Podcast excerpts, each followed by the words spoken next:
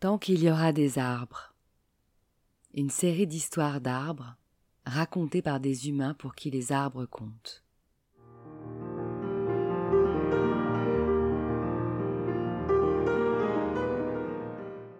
Un patchwork de voyages en enfance ou dans le monde qui justifie qu'au-delà de leurs bienfaits naturels scientifiquement prouvés, les arbres sont nos complices de vie et doivent rester les témoins de nos existences.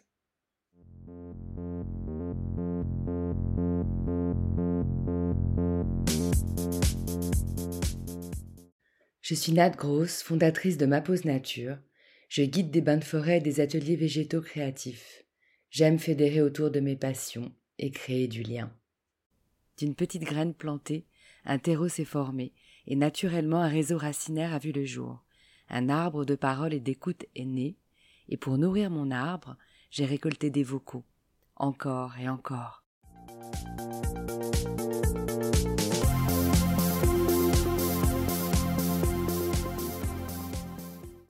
Tant qu'il y aura des arbres, il y aura de la vie.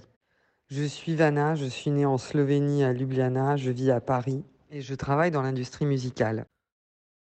Ivana, ça fait 20 ans que je la connais. On a fait beaucoup la fête ensemble, puis on s'est perdu de vue. Mais en gardant une relation intacte, vous savez, ce genre de relation du cœur, une complice à qui on ne doit rien et qui ne vous doit rien non plus. On a reconnecté pendant le confinement qu'elle passait dans sa maison de campagne, qu'elle ne voulait d'ailleurs pas quitter, où elle présentait ses arbres avec des surnoms qui me faisaient bien marrer. C'est une des premières à qui j'ai confié mon projet, parce qu'elle avait lancé son podcast Night, où elle a même parlé de ma sylvothérapie. Il fallait oser. Son histoire d'arbre m'ayant bien perturbée, quand j'ai cherché qui passerait en premier, avec son ton si spontané, j'avoue, j'ai choisi la facilité. Merci ma Macha Béranger trachouille de t'y coller. Alors mon anecdote la plus marquante avec un arbre, c'est sans doute celle que j'ai vécue quand j'ai euh, acheté mon premier jardin, moi toute seule avec mon mari, pour la première fois de ma vie, et on a acheté ce jardin et cette maison à cause d'un saule pleureur, ou grâce à un saule pleureur parce qu'il surplombait comme ça tout ce jardin. On avait l'impression que c'était le toit du jardin, tu vois, un peu protecteur, comme ça, le plus vieil arbre. Il faisait euh, quelque chose comme euh, une vingtaine de mètres d'envergure, pareil, une quinzaine de mètres de haut. Et puis un jour, on a notre voisin qui était également, qui était, donc je précise bien notre jardinier, qui vient nous voir et qui nous dit, vous savez, il va se fendre en deux, il faut absolument faire quelque chose, il faut le tailler. Alors euh, on lui demande comment il va le tailler. Il doit juste un petit peu. Euh, euh, vous en faites pas. On va on va le on va le revigorer. On va le on va le remettre à neuf en l'état. Et, puis bon bah les choses en restent là. On oublie. Le temps passe. Et comme il avait les clés, du jardin, un jour on est revenu de Paris dans notre jardin. Et là on a vu notre arbre étété plus de tête, décapité, terminado, plus de cheveux, euh, plus de feuilles.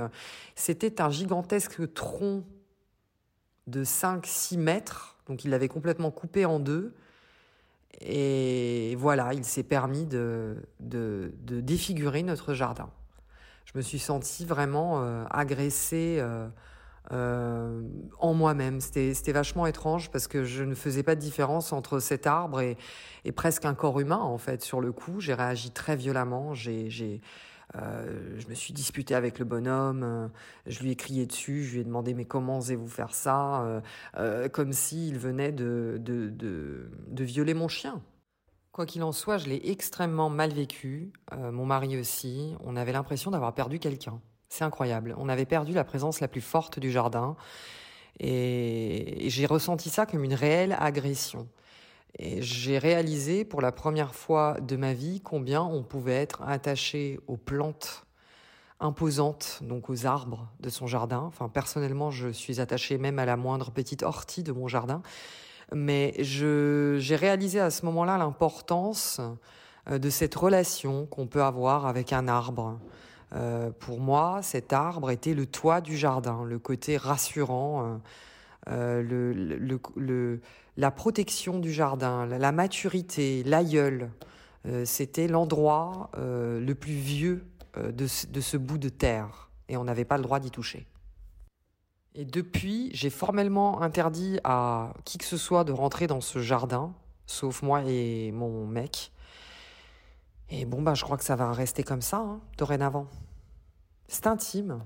Les arbres, c'est un truc qui relève de l'intime. Ton arbre, c'est ton arbre.